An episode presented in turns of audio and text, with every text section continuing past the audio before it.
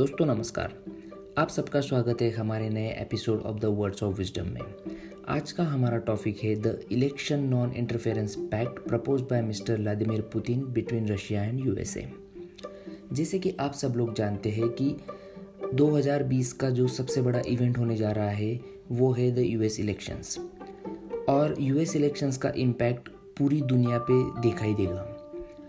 अभी के सर्वे के हिसाब से जो बाइडन, जो कि लीडिंग है, लीडिंग पोजीशन में दिखाई दे रहे हैं, जीतने के लिए 270 इलेक्ट्रॉल कॉलेज वोट्स की ज़रूरत होती है, जिसमें से 235 for Biden and 125 for Trump are confirm for now. Indians जो रहते हैं अमेरिका में, उन्होंने जब जो बाइडन ने उनकी वाइस प्रेसिडेंट कैंडिडेट का अनाउंसमेंट किया था, so over one night 3.3 million US dollar raise किए थे। और ये डिमांड की थी कि कश्मीर और सी को लेकर वो अपनी पोजीशन मॉडरेट रखे यानी कि ज़्यादा इंडियन गवर्नमेंट को क्रिटिसाइज ना किया जाए।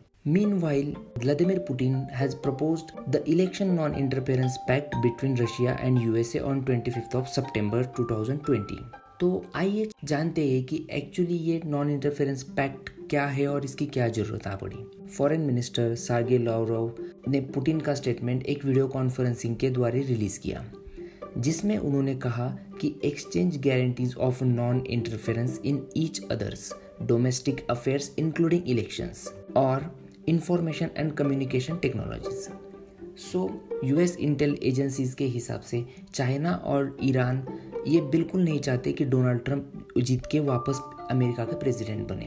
वो किसी भी और चाइना पर्टिकुलरली सोशल मीडिया का काफ़ी ज़्यादा मिसयूज़ कर रहा है डोनाल्ड ट्रंप के अगेंस्ट कैंपेनिंग के लिए।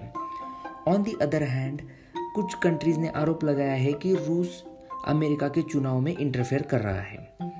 तो व्लादिमिर पुतिन ने ये आरोप लगाया है कि यूएस हमेशा कोशिश करता है कि व्लादिमिर पुतिन हार जाए और पुतिन पे आरोप लगाया जाता है कि वो हमेशा डेमोक्रेटिक नॉमिनी को हराना चाहते हैं यूएस इलेक्शंस में।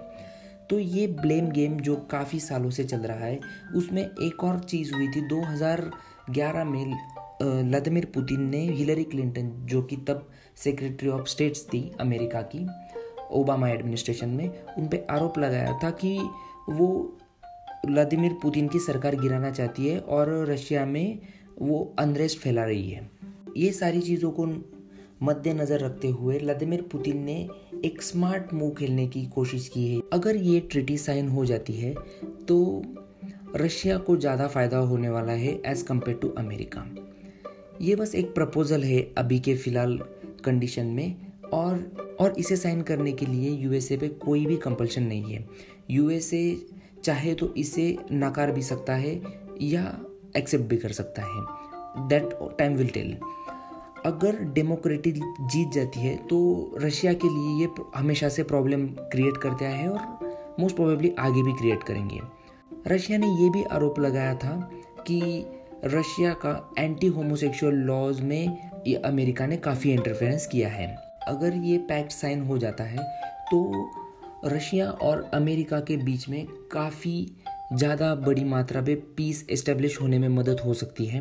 क्योंकि रशिया और यूएसए ये दोनों मानते हैं कि दोनों देशों की एडमिनिस्ट्रेशन एक दूसरे के इलेक्शंस में इंटरफेयर करती है या करने का पूरी पूरी तरह से प्रयास करती है। जस्ट टू इंश्योर दैट उसी कैंडिडेट को वो प्रेसिडेंट बनना देखना चाहते हैं जो उनके फेवर में आगे जाके काम करे। और तुम उनको ज़्यादा क्रिटिसाइज ना करें। So if this treaty is signed वो ऑफिशियली डिनाई करेंगे कि as we have signed a pact हम कभी वॉयलेट नहीं करेंगे और वो हो सकता है कि उसे फॉलो भी करे या ना भी करे that we can never say anything about it in advance but देखने की बात ये होगी कि अमेरिका ये जो प्रपोज़ल रशिया ने रखा हुआ है, उसे एक्सेप्ट करता है कि नहीं।